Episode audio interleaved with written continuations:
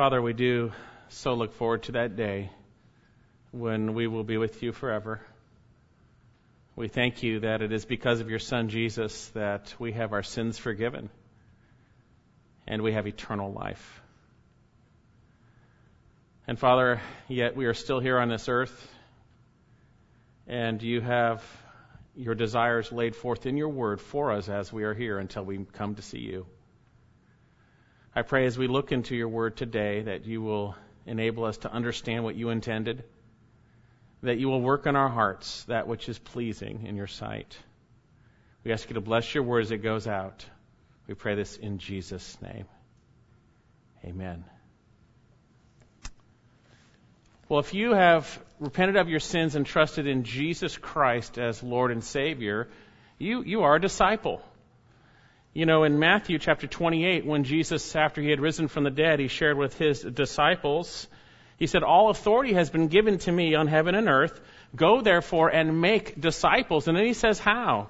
Baptizing them in the name of the Father, Son, and Holy Spirit, teaching them to observe all that I commanded you, and lo, I am with you always to the end of the age. We are, first of all, there's the affirmation that one is saved through baptism, that external uh, proclamation of what has happened on the inside through Christ. And then he said, teaching them to observe all that I commanded you. A disciple is one who places his, uh, his himself and submits to the authority of someone else. And if you come to Jesus Christ, we voluntarily do that because we were slaves to sin, and He set us free. If the Son has set you free, you are free indeed. And He has set us free, and now we are enslaved to God, a good God. And He has commanded us to obey, to learn to obey all that He has done and all that He has said. Now, the interesting thing is, it seems like a lot of Christians or those who name the name of Christ don't seem to be learning to obey all that He has said. There's so much rampant sin in the body of Christ. And what do I mean by that? We live in a Christian culture that is upside down. The evangelical church, by and large, seems to be doing things backwards. And you say, what do I mean? I say in the most basic and simple way of a relationship with Jesus, it seems to be upside down. The church, those who have speaking gifts, should be speaking the Word of God rather than giving man's wisdom. Those who are serving Christ should be serving by the strength that He supplies rather than one's own strength. And you see, we are all tempted to go back to the mode that we were before we were saved, to, to think the way we used to think. We will be conformed to this world if we are not transformed. And so God gives us His Word that we might learn, obviously, to obey Him and know exactly what He wants. Now today we're coming to a passage in our study of 1 Peter which is amazing. 1 Peter chapter 4 verse 11 and would you turn there? It's amazing because it doesn't leave us in the dark concerning God's absolute requirements for the body of Christ on how we are to serve. And there may be some of you here today who've never heard this, and, and hopefully your heart will respond to then obey from this point and desire to be obedient to the Lord. There may be some who should have heard this but haven't, and you'll have to acknowledge, hey, I haven't I haven't responded. I haven't done what you've said in your word. And there are some of us who need to be taught this, who need to be taught this. 1 Peter chapter 4 verse 11. Now, I'm going to abbreviate the context on this. Uh, you can listen to last week's message for the full context of 1 Peter. Uh, we have a, a, longer message here. Actually, we have lunch right afterwards, so if we're a little late, you got lunch. But uh, uh Peter is writing to those in Asia Minor. Uh, they are believers. They are, pers- they are being persecuted. They are suffering. They are about to experience a fiery ordeal that is coming upon them for their testing. And Peter is encouraging them in the midst of that to, to, in the context of their great relationship with Jesus Christ, having been born again to a living hope through the resurrection of Jesus Christ from the dead, to then obey the Lord, walk in a manner worthy, because God is building them up and building us up as a holy temple. He has called us out of darkness into His marvelous light. We are to stay far away or, or abstain from fleshly lusts which wage war with our souls, but, but we, are in, in, in, we are then to walk in a manner worthy. We're to walk in the context of a right relationship with Christ. That our behavior, even though we might be slandered or put down or persecuted, would be a venue in which God might use to bring about opportunities for the gospel You see, Christ is the perfect example. He didn't revile in return or utter any threats. And the wickedness that man brought upon him, God used in his predetermined plan to bring about our salvation. And so we as believers, we don't live anymore the way we used to live. So we are to, chapter 4, arm ourselves with the same mindset of Christ. You know, we don't do the things we used to do. We don't go with the crowds we used to be in. And therefore, people might malign us and mock us. But as Peter says, the judge is standing right at the door and they will give an account. And then in chapter 4, he says, The end of all things is at hand. Therefore, be of sound judgment and sober spirit for the purpose of prayer. We need to get our relationship right with the Lord. We are on the verge of eternity right now. Christ could come at any time.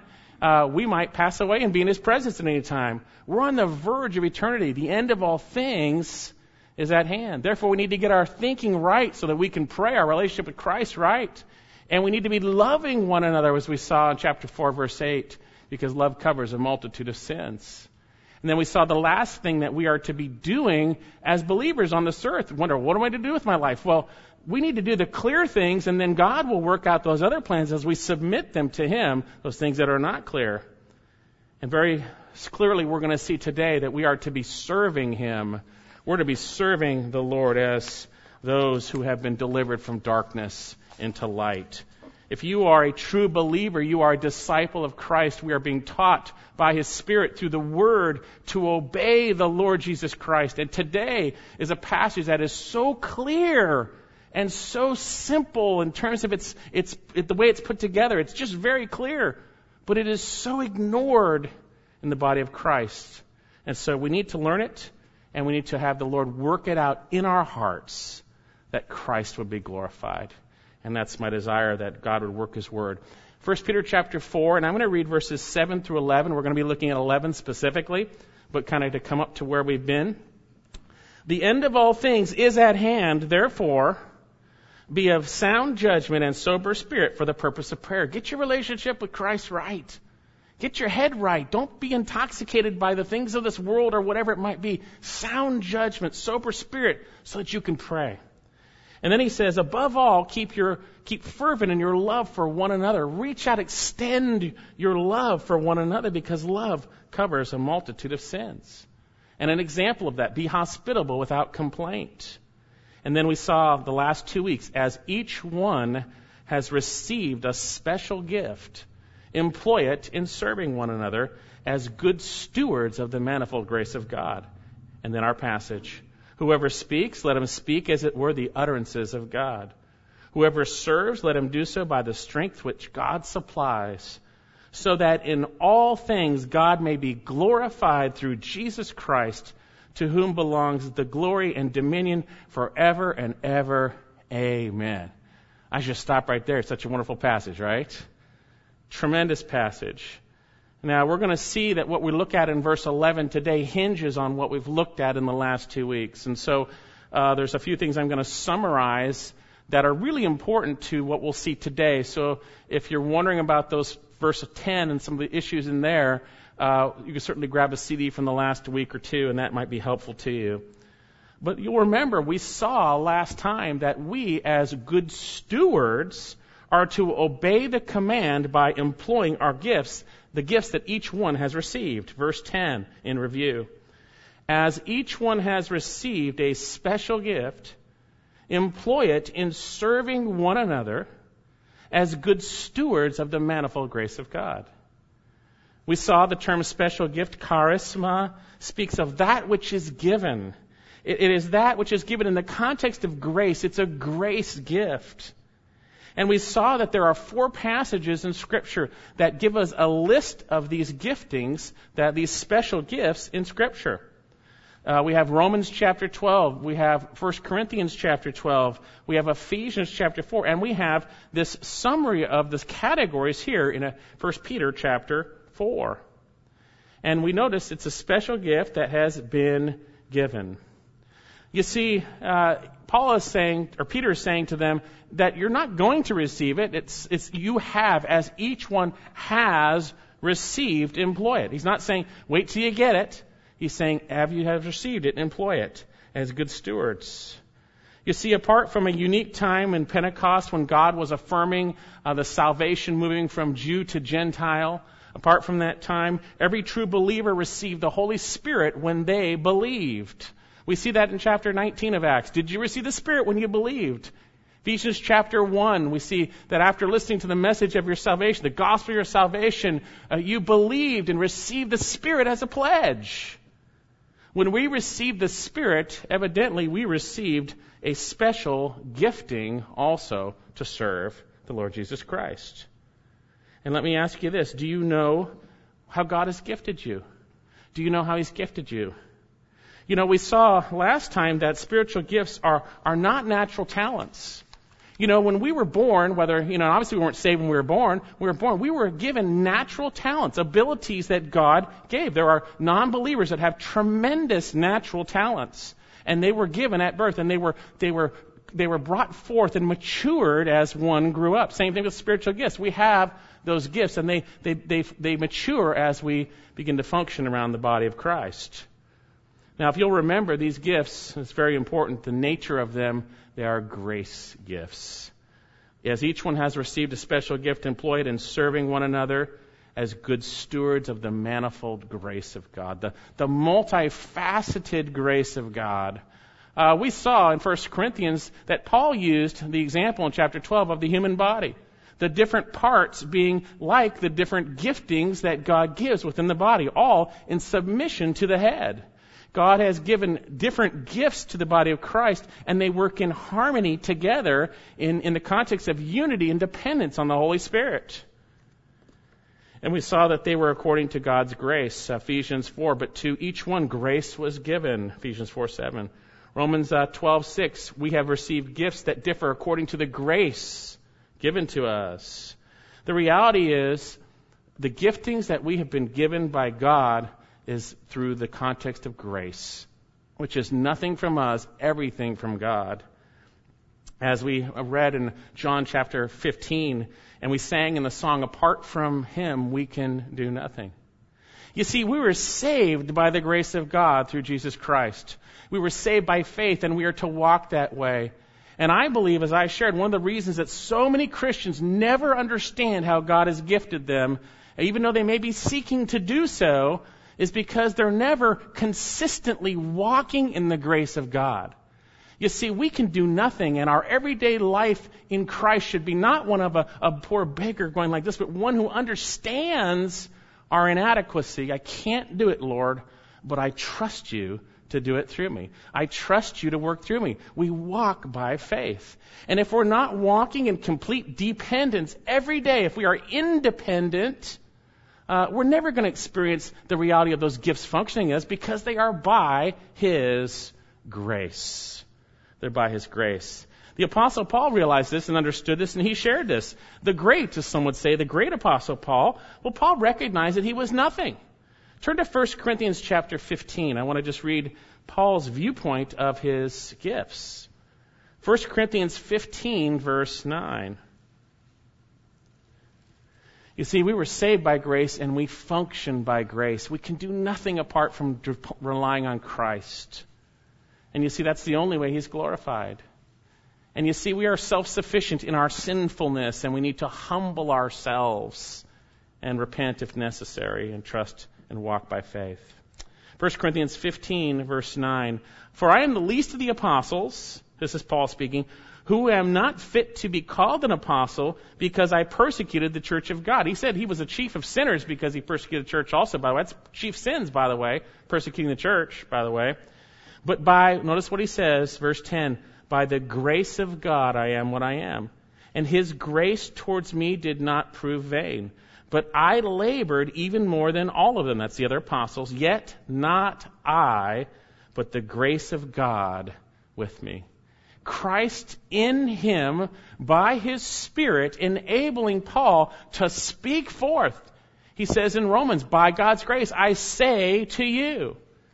God's favor, his unmerited favor upon us as we rely on him, and each one of us has received grace gifts. And if we don't walk by faith, we're not walking with the Lord, we're never going to experience the reality of those gifts in our lives uh, as we serve the Lord. 2 Corinthians 3 5, tremendous passage. Not that we are adequate to consider anything as coming from ourselves, but our adequacy is from God. I'm not adequate to preach, but Christ is fully adequate to do that through me. Uh, we're not adequate to, to walk even the, the, the simplest, do the simplest thing. We trust the Lord, and then He does it through Him, and then He gets all the glory. We need to get this. We need to understand this, that they are grace gifts. And that the walk of faith is we trust Christ. It's the simplicity of a devotion to Christ. Bad guys come along and say, do this, do this, do this, do this, do this, rather than trusting in Christ and allowing His Word to be manifest in our lives, walking by faith. So spiritual gifts by nature are something we didn't have before we were saved. We have each received a special gift. And notice we know we, we saw last time and we looked at it that there are varying gifts. We went through all the different gifts. Uh, the first two weeks ago, we went through every single gift that we believe in Scripture are in effect right now, and we talked about those gifts. And I'm going to review that. And last week we went through the sign and miraculous gifts and, and the foundational gifts last week. So I'm not going to go through those this week. You can look back if you want to know about those gifts and what God says in His Word. Uh, we have that uh, back on the table there. But what I want to do is just review the giftings that we would have, that we have today, that each one has received one of these, or, or sometimes multiple amounts. Remember in 1 Corinthians chapter 12, we saw first that there was the gift of faith. We saw that there was this special ability to believe. Now, you'll notice in all the spiritual gifts, they seem to be something that all of us should be doing, right? We should be trusting the Lord, but there's this extra amount that God seems to give individually, different people, to do these things for the common good. Obviously, it's the special ability to believe uh, the truth of God from the Word of God above and beyond. Above and beyond. It's that special ability to do that, and it is used for the edification of the body. If you have the gift of faith, God is going to bring you around people who need to be encouraged. And then my wife's holding up her outline. Thank you very much. You do have an outline on the back. It has all the gifts, by the way.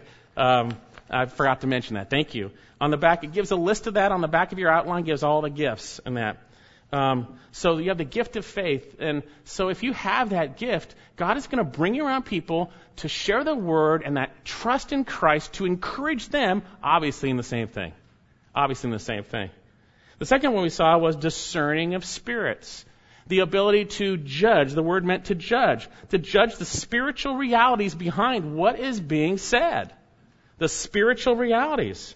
Now, we all are to be discerning. We see that in Scripture. We all are to have our senses trained to discern good news. We should be growing up and discerning. But there's a special ability above for the purpose of the body of Christ. And obviously, it's for protection, as we see. There are those of you who can spot things, spiritually speaking, and then bring the word to bear for the, for the bless, for, to bless and build up the body of Christ. Then we saw teachers. This is the highest priority gift in 1 Corinthians 12:28 now.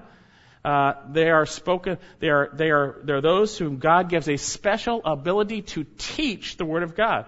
Teaching is not simply just reading God's Word. Reading God's Word is good, but teaching is is that which is brought forth through the teaching that God does by His Spirit in us. When someone has a gift of teaching, if you are walking by the Spirit, God's Spirit, through that person, by me of the Word, will teach you. It's a spiritual reality. It's a gift of teaching. Then there is the gift of helps, uh, that idea of laying hold. It's very personal. It's one on one. God gives certain people in the body this gifting to come alongside specifically and lay hold of someone to help them. It's a, it's a serving gift. We talked about that. There is in 1 Corinthians, the last one we saw, the gift of administrations. That's what the translation, I don't think that's the best translation. This is the word, kubernesis means the rudder of a ship. It is a spiritual gifting that one leads from behind. There's a directing. You know, the rudder's in the back of the ship, but it moves the whole ship, right? And some in the body of Christ have this gifting for the glory of God. It's something they didn't have before they were saved. Then we saw from Romans chapter 12 the gift of serving. If you serve, serve. There's a, there's a, there's a spiritual gift of and the word serving, diakoneo, means to wait on tables. It just means serving. Now, non-believers can serve. You go to the restaurant, you have someone come up to you and they serve you a plate, right? This is a spiritual gift in a physical reality. God uses the physical in the context of His Spirit for the building up and benefit of the body of Christ.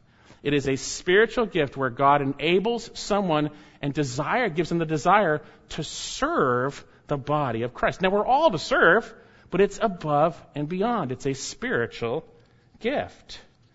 And then we saw also there was teaching again that we looked at in 1 Corinthians 12, but it's also in Romans. Then there's this uh, another gift, exhortation or encouragement, para, or paraklesis, parakaleo.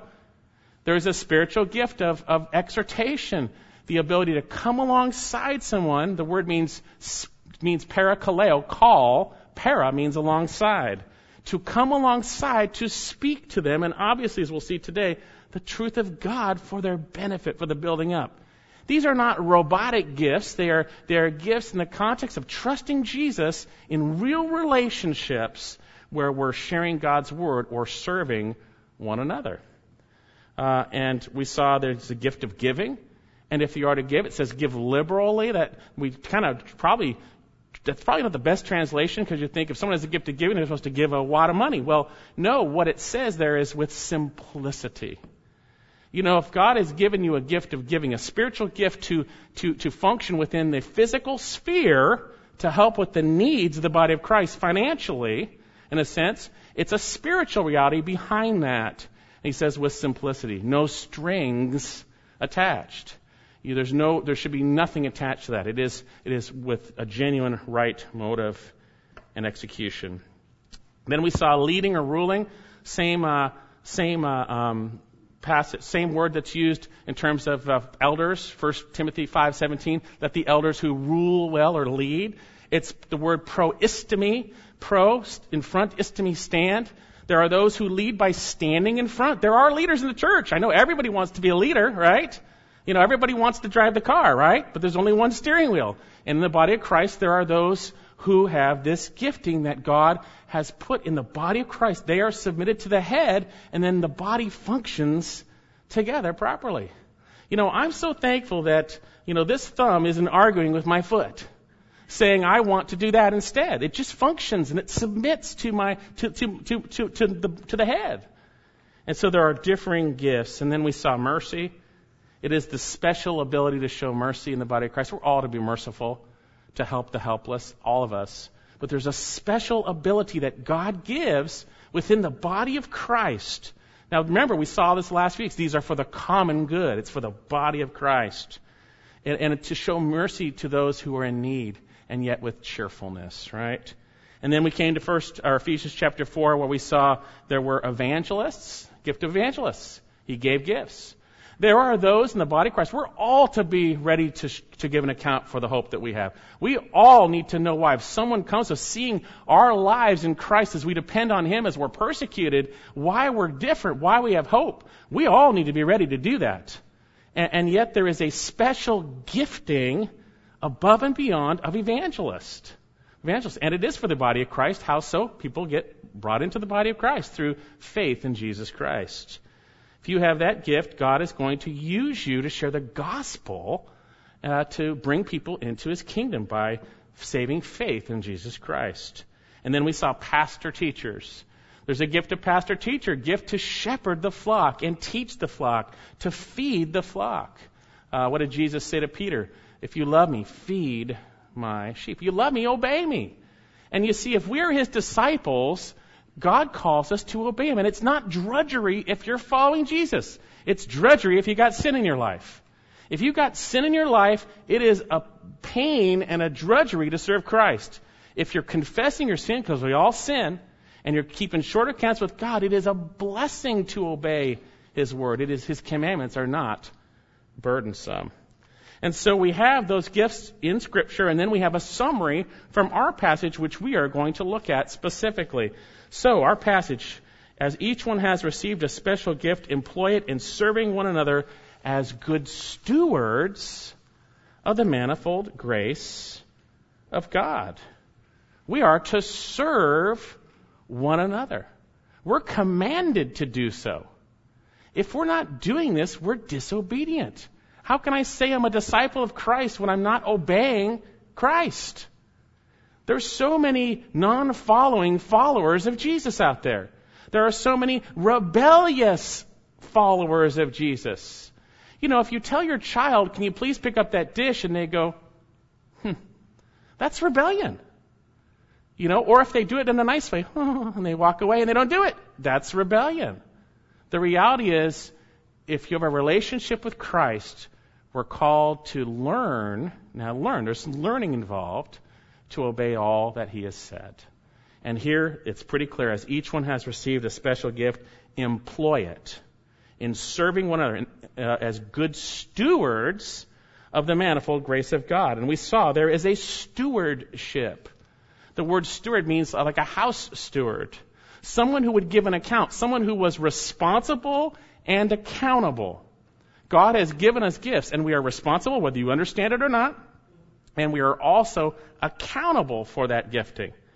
And he says that we are to do so as good stewards of the manifold grace of God. We have a stewardship over this grace that God gives us to function in the body of Christ. We have a stewardship over what He does through us if we submit ourselves. And we know that a stewardship is very important in terms of what the Lord shares. The Apostle Paul shares in 1 Corinthians 4. Turn to 1 Corinthians 4. Paul is speaking of his speaking gift as an apostle here, by the way, his, his responsibility to speak forth God's word. He's going to say something here. 1 Corinthians 4. And brothers and sisters, we need to be have our minds renewed and, and, and we need to be transformed because we default back to our old ways. So quickly, we have a desire to do the right thing, and if we're not letting God's word renew our minds, we're not confessing our attitudes and sin, we will default back to this way, and we will live in the context of His disciplinary hand in our lives and no joy. Okay, uh, but here we see there's a stewardship. Uh, 1 Corinthians chapter 4, verse 1. Let a man regard us in this manner. Hey, you want to think about us? Think of us this way. As servants of Christ and stewards of the mysteries of God. In this case, moreover, it is what? It is required of stewards that one be found trustworthy. You know, if you, if you give someone a responsibility to take care of your house and you come back and they didn't take care of it, they weren't trustworthy. They weren't faithful in their responsibility. Now, God is not a mean God or a, a, bad God who doesn't tell us and explain what we're to do and how we're to do it. And, and we're not left in the dark. It's not like we're stewards of something that we have no idea how to do it and what to do. He explains in His Word. And he says here, Paul says, moreover, it is required of stewards to be found, you could translate that, faithful. And I want to ask you, if you would say, hey, I say, how long have you been a Christian? Oh, 10 years, 20 years, 30 years, two years, a year and a half. Are you faithful? Do you know how God has gifted you? Are you functioning in the context of His grace? Are you a good steward of the manifold grace of God? Or are you a bad steward? You know, some just might have to admit we should get convicted by this if we're not. And we confess and praise the Lord. When we realize God's Word exposes our sin and we go to God and we say, Lord God, I, I blew it. That's wrong. We confess. We're forgiven. Move forward, trust the Lord, rejoice in His forgiveness, and start being obedient. Start being obedient. Do you realize each one of us has received special gifts, and we are commanded to employ it, and we are stewards of that gifting?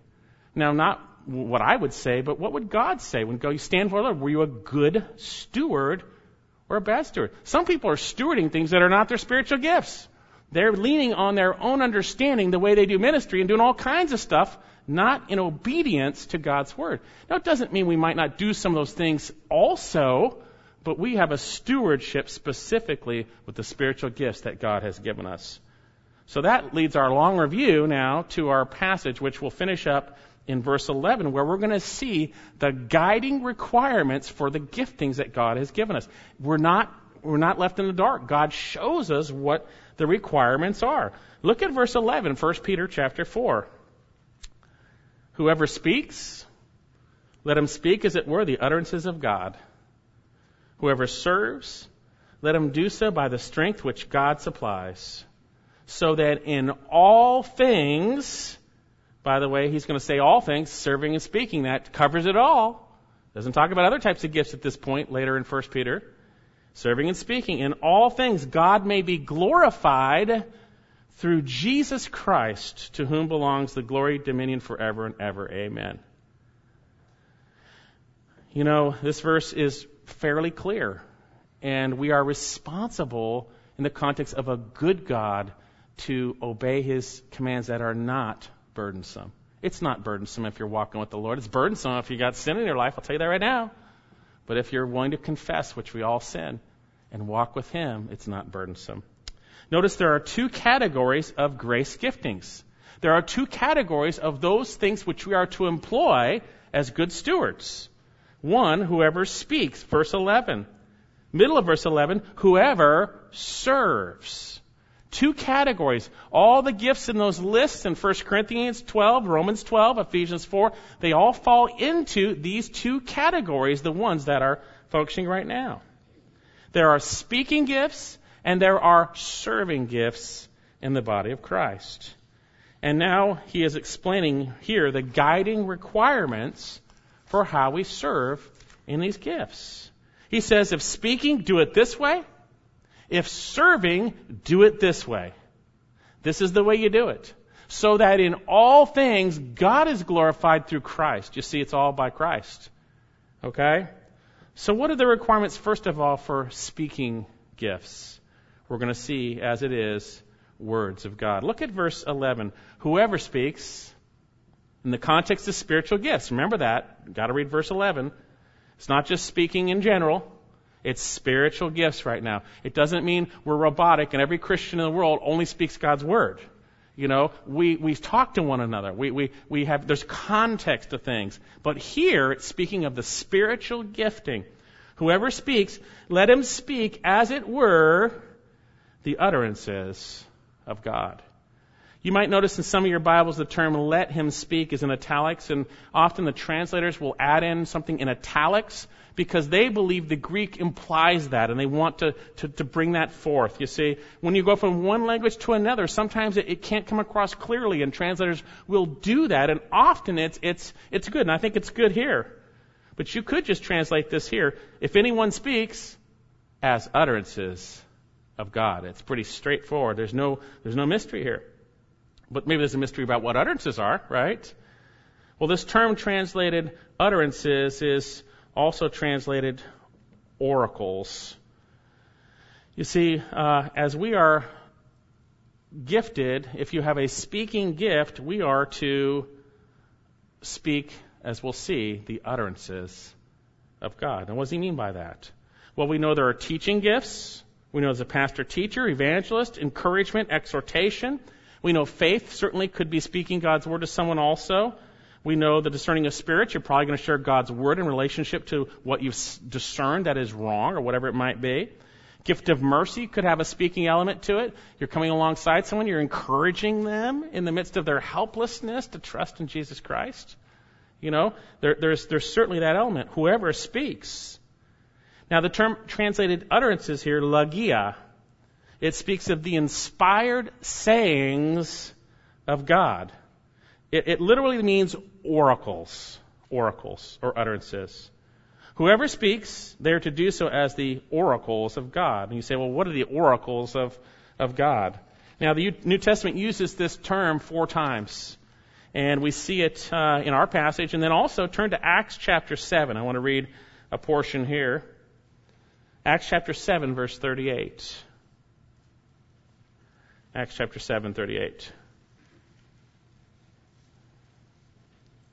And every time this is used, it's in the context of, of absolutely clearly referring to the Word of God, by the way.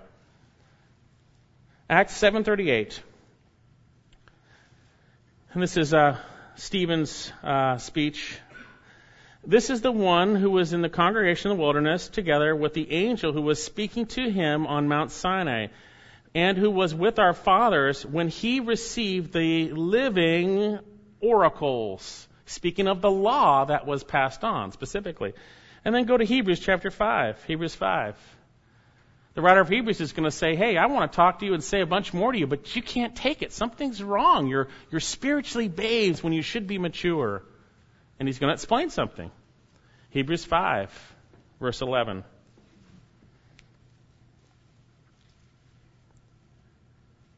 Concerning him, we have much to say. That's Melchizedek, by the way, and it is hard to explain since you have become dull of hearing. For, the, for through this, for though by this time you ought to be teachers, a certain time go by, you should be able to share the word of God. You should be able to teach people. You have need again for someone to teach you the elementary principles of what? The oracles of God. That's our word. And you have come to need milk, not solid food. For everyone who partakes of only milk is not accustomed to the word of righteousness. There's a parallel word of righteousness, right?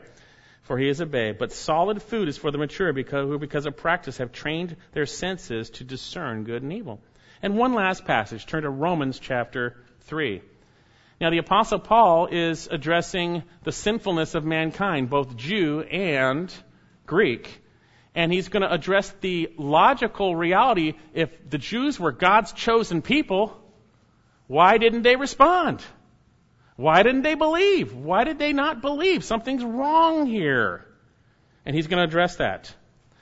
Verse, uh, chapter 3, verse 1. To what advantage has the Jew? Or what benefit is circumcision? Hey, if they didn't believe and they're in sin too, notice what he says. Great in every respect. Verse, verse 2. First of all, they were entrusted with the oracles of God tremendous privilege the Jews had to have the Word of God, whether they believed or not. Same thing with you children who have grown up in a Christian home. You have a tremendous privilege. And some, you may or may not believe, but you have a tremendous privilege and responsibility. Don't harden your heart if you hear His voice. You've got the Word of God. Tremendous benefit and blessing. So this word logia is used to speak of God's Word. And it's interesting in Psalm 119, in the Greek translation of the Old Testament, it's always used to speak of God's Word, and I want to read some of these passages. Actually, let's turn to Psalm 119. Same word in the Greek translation, logia. You know, it's related to that word logos. In the beginning was the Word, the Word was with God, and the Word was God. It's related. In Psalm 119, this word logia is always referring to God's Word. And these are familiar passages. Psalm 119:11. Thy word, thy logia, I have hid in my heart or treasured in my heart, that I might not sin against thee. It's broken the barrier. It's in my heart. It's in my mind. I treasure it, that I wouldn't sin. First John, these things are written that you might not sin, but if you do, you got an advocate, Jesus Christ the righteous. Look at verse 103 in Psalm 119. How sweet are thy words to my taste. Yes, sweeter than honey to my mouth. Psalm 119, 143. My eye anticipates the night watches that I might meditate on thy logia, thy word. Psalm 119, 153. I behold the treacherous and loathe them because they do not keep thy word. Same word. Psalm 119, 162. I rejoice at thy word as one who finds great spoil. There's no possibility back in 1 Peter for this term utterances to speak of anything other than God's Word. The utterances of God's Word. That word that was brought forth completed. We have all scripture. It is inspired by God. So back in our passage, he says, whoever speaks, 1 Peter chapter 4, let him speak as it were God's Word. The utterances of God. That is the bracketing reality for speaking gifts, and it is so disobeyed in the church these days. If you have a speaking gift, pastor, teacher, teacher, exhortation, all those things, this is God's requirement for that gifting being done. If you don't do it His way, it's not God doing it through you, by the way. It's not God. If you have a speaking gift, you better speak God's word. And again, this is not a robotic, uh, rote speaking of God's word. It's the Spirit of God through the one with the gifting sharing the word for the purpose of building up the body of Christ. This is the guiding principle for every speaking gift. And again, it's not robotic, rote speaking of God's word. It is in right context, the Spirit of God working through the person that is gifted to bring forth the word of God. Whoever speaks as utterances of God. That is the defining reality. And so this is so utterly rejected by the modern church these days and, and make believers.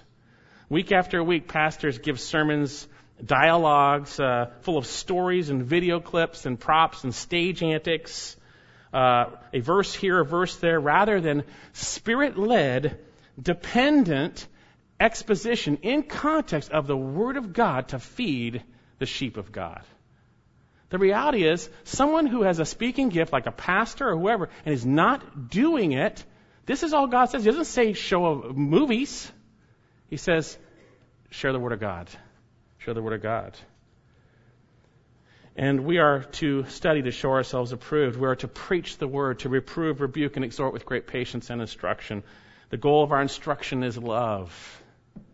If you have a speaking gift, this is the context. If you are in a church, this is the context in which those who are teaching you should be functioning. If they're not, they're disobedient to the most basic brackets of the reality for teaching the Word of God or speaking it.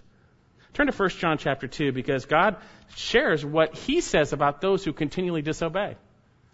You know, if someone is, if God says, if you speak, do this, and someone doesn't do this all the time, I'm not saying that a little bit, I'm saying all the time. They never do this.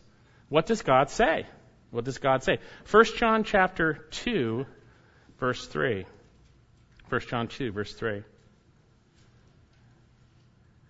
And this, John has written that you might know you have eternal life, and, and in that context. So it's for believers to know for sure they have eternal life, but it also shows those who don't, by the way. 1 John chapter 2, verse 3. And by this we know we have come to know him. You might say, I know Jesus. I've come to know Jesus. Well, here's how you can know. If we keep his commandments. Now that's not the Ten Commandments. That's, it's commandments. His, his, his ontology, his commands. We are those who have come to faith in Christ, and He commands us through His Word, and we go, Yes, Lord, yes.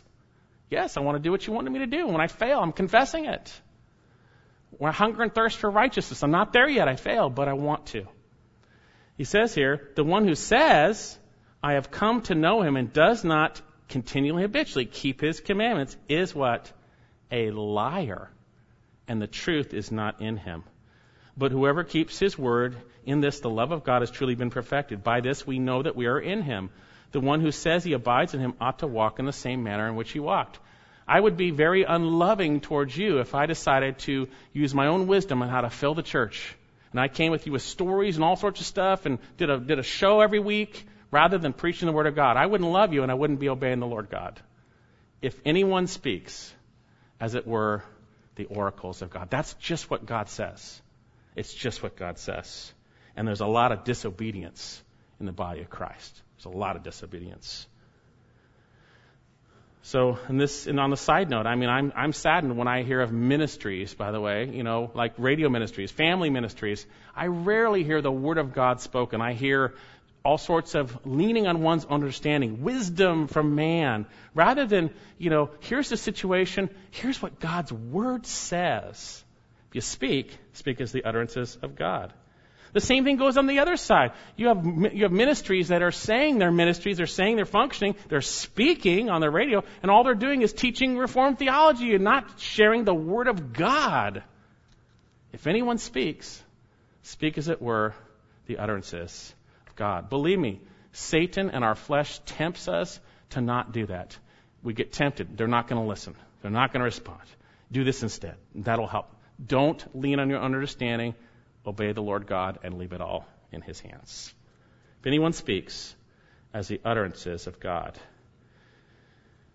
we are to be reproving, rebuking, exhorting with great patience and instruction. Turn to 2 Timothy. You know, after the Apostle Paul says in chapter 3 that all Scripture is inspired by God and profitable for, for those things, for every good work, he says this to Timothy, and it's very serious. These are Paul's last words. He's saying, this is what I want to tell you, Timothy. I am going away to the Lord.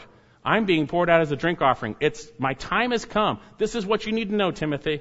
And by the way, the whole letter of 2 Timothy is a contrast between the bad guys and Timothy stick with the word. Bad guys, Timothy stick with the word. Bad guys, stick with the word, Timothy. Look at uh, 1 Timothy, excuse me, 2 Timothy 4. I solemnly charge you in the presence of God and of Christ Jesus, who is the judge of the living and the dead, and by his appearing in his kingdom, what does he solemnly charge him? Very serious. Preach the word. Preach the word. That's the word of God. That's not my word. It's not Paul's word. It's not Timothy's word. It's the word of God. He says here, reprove, he says, uh, reprove or be ready in season and out of season. Hey, some people might like it. It's in season. Some people may not. It's out of season. Reprove, rebuke, and exhort with great patience and instruction. If you're being taught the Word of God, you're going to be reproved. You're going to be uh, rebuked. You're going to be exhorted with great patience and instruction. For the time will come when they will not endure sound doctrine. That's healthy teaching, by the way. That's what that word means, sound doctrine. But wanting to have their ears tickled, they will accumulate for themselves. This is now the responsibility of the listener, by the way. For themselves, teachers in accordance with what? Their own desires, and will turn away their ears from the truth and turn aside to myths or stories. So, man in his own sinfulness will turn away from the truth of God very subtly to listening to stories. It's still a religious context. They're looking for teachers. Teachers, but they're after their own desires. But we are commanded to preach the word. Preach the word. You know, if you're listening to radio that's claiming to be a ministry and it's not teaching the word, it's speaking, by the way. It's a speaking gift. It better be the word of God. Turn it off if it isn't. Turn it off.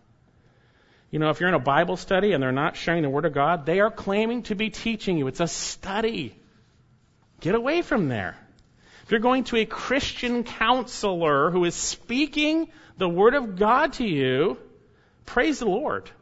But if they're not, and I'm not talking about robotic, they're working in your life and they're sharing God's Word in the context of your life, they're sharing that, praise the Lord for that. But if not, get out of there. If you're involved in evangelism, ministry, or missions, which is not primarily focused on the proclamation of the gospel of Jesus Christ. Now, there are secondary elements that support that. There are physical realities and others serving in that. Understand that. But the primary reality, preaching the Word of God, it's not from God. God's not in it. Whoever speaks, let him speak as it were the oracles of God. Because why? We'll see in a minute. Because then God is glorified. This other junk, God isn't glorified. Man's glorified. God is not glorified. Jesus said in Luke 6:46, "Why do you call me Lord, Lord, and not do what I say?" God says, "If you speak, speak as word." Why? Why? Why do you do that? Why do you say, "Lord Jesus, you're my Lord," and then not do what He says? Not do what He says. You know, many will say on that day, Lord, Lord, did we not do all this stuff in your name? And he'll say, Depart from me, I never knew you, you who practice lawlessness. You see, when we're disobedient, that's sin. Sin is lawlessness. Whoever speaks as the utterances of God. Some of you who've been in ministry might need to confess that the paradigm you were in was not biblical. God's a gracious God. He, he loves us. We're forgiven immediately if you realize, hey, I've been caught up in things that do not fit what God says in this passage, not what Greg says, but what God says, confess your sin, be forgiven, step forward in obedience, and God will be glorified. God will be glorified. Whoever speaks, it is to be the Word of God. Look at the second uh, portion, back, in uh, 1 Peter 4. Middle of 1 Peter 4. Whoever serves, let him serve by the strength which God supplies. Bracketing factor for serving gifts. Diakoneo, that means to serve. Whoever diakoneos, whoever deacons in a sense, not as a deacon, that's certainly deacons, but whoever serves. Remember, these are the gifts that are, are given by God's grace. Helps, serving gifts, giving, mercy, leading, ruling, administration. There's some crossover in those. If you have a serving gift, this is the bracketing factor for serving. You better do it by His strength alone. That means you need to rely on Him. You need to be trusting Him. You need to be relying. When you serve that table, when you grab that dish, those things, it's not this mechanical, I'm grabbing this dish for you, Lord. You're, you're trusting Lord. Lord, I trust you to work in me, to help me do what I need to do today. I trust you to help me in these areas. Whoever serves by the strength which God supplies, the term strength, ishkosh, speaks of might or inherent power. God's might or inherent power, which He supplies. The term supply, korego, korego, means to provide abundantly. If you trust in Jesus, when the time comes, believe me, I, from my experience, it never comes before that. When the time comes where you're serving Him in whatever, speaking for Him, He will provide the abundant strength to do it. Paul said, I labored more than all of them, not, yet not I, the grace of God in me. Trust the Lord, depend on Him, if you have a serving gift, trust in Him. We read in John earlier, apart from Him, we can do nothing. 2 Corinthians 3, we're not adequate to consider anything as coming from ourselves, but our adequacy is from God. Colossians 3 6, as you have received the Lord Jesus, so walk in. We received Him by faith. Walk by faith. If you have a serving gift, do it by His strength. If you have a gift of helps, do it by His strength. You got to be walking with Him. If you have a gift of mercy, you're depending on Christ. Administrations or leadership, by His strength. Gift of giving, by His strength. Exhortation, teaching, pastor teacher, by His strength. You see, if anyone serves, it must be by the strength which God supplies. If you speak, it's His word. If you serve, it's by His strength. And we'll see it's so that in all things, every area, God is glorified through Christ Jesus. You see, Christ works in us when we depend on Him, and God is glorified. God is not pleased in anyone other than Christ, and when we depend on Christ, He is pleased. Whoever speaks, let him speak as it were the utterances of God. Whoever serves, let him do so by the strength which God supplies, so that in all things God may be glorified. People say, To God be the glory! God be glorified. Well, is that really true? Here we see how God is glorified. Here we see this through Jesus Christ. So that God will be glorified through Jesus Christ. You know, I want God to be glorified. I want God to be glorified in my preaching. I want to be glorified in my life. I fail. Confess it. I want to trust the Lord. I want to be dependent on Him. I hope you want to be too. Serve Him by His strength. Let Him be glorified in your life. There's nothing more joyous, and it's labor intensive. There, there's reward for your toil, by the way. There's persecution. I'm not telling you to serve the Lord. It's a of roses. Well, it is better roses, actually. Bowl of cherries, I meant.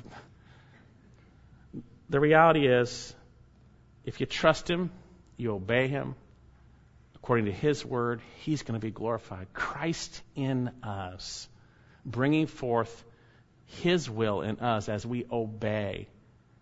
You see, if you're a disciple of Jesus Christ, we are those who are being taught to obey all that Jesus did and said.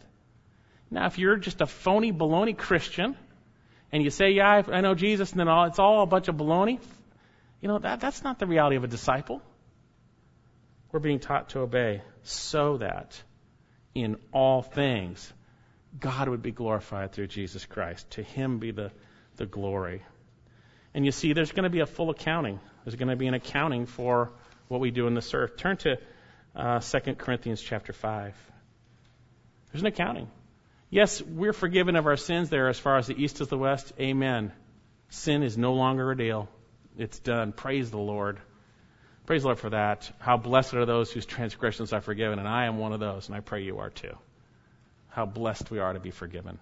But there is an accounting for our time here on this earth, our deeds in the body. I'm going to give an account for what I'm doing right now. Did I trust Christ? Are you trusting Christ? 2 Corinthians chapter uh, 5, verse 10. For we must all appear before the judgment seat of Christ that each one may be recompensed for his deeds in the body according to what he has done, whether good, oh, I don't like that second part, or bad, right? The reality is we can be good stewards, trusting the Lord, Christ glorified, or bad. And we're going to give an account. We're going to be recompensed for that. You see, Jesus Christ is the only one who belongs to glory and dominion forever and ever. Amen. The end of the verse. And we have a lot of glory robbers in church these days, doing it for their own praise or doing it by their own strength. We need to trust the Lord. Do it by His word. If you speak, speak as it were the utterances of God. If you serve, serve by His strength. You see, we're all commanded to employ our gifts. We all have a stewardship. And how we do that is by sharing the Word of God and serving by His strength, so that in everything Christ would be glorified.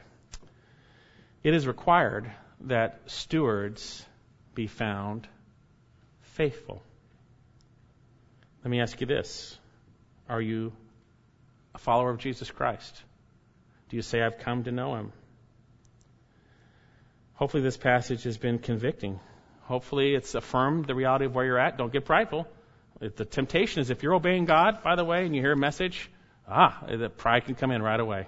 You were obeying God, you were trusting Him, you were being obedient, and you realize, hey, by God's grace, I'm doing what He says. That watch out for pride. It's all Christ. It's all Christ.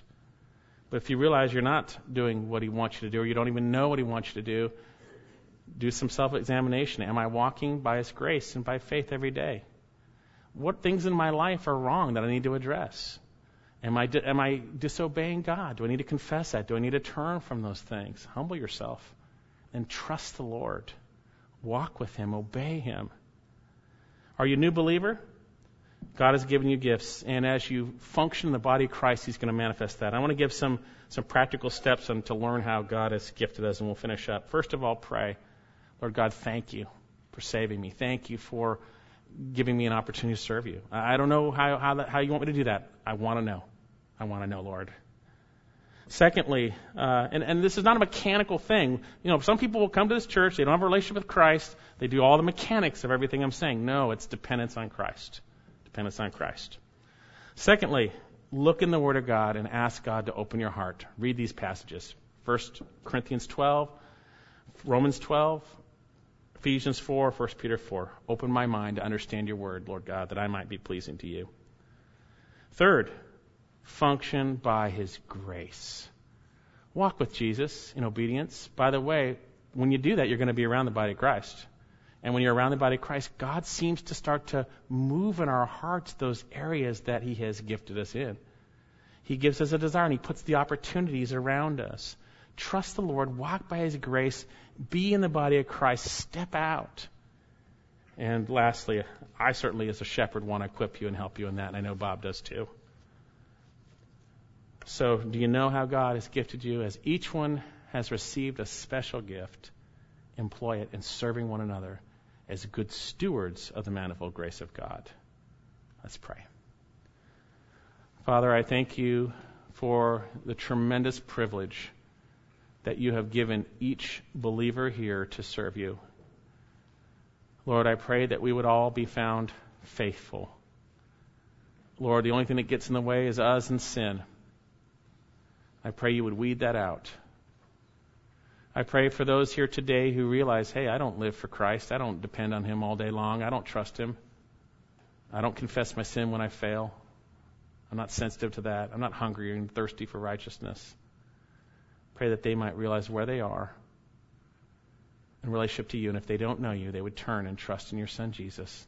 They would humble themselves honestly before you and trust in your Son. And Father, I pray for those of us who know you that uh, if there's any disobedience, Lord God, that you would expose that through your word. It's pretty clear today, black and white, with this passage. I pray that those who realize they're not being obedient would just confess and ask you to help them obey you, to learn, to be taught to obey all that your Son has said. And Lord, we pray that in this you would be glorified through your Son Jesus. Help us to be those who trust in him and walk by faith, those who are so thankful for what you have done in Christ. pray this in His name.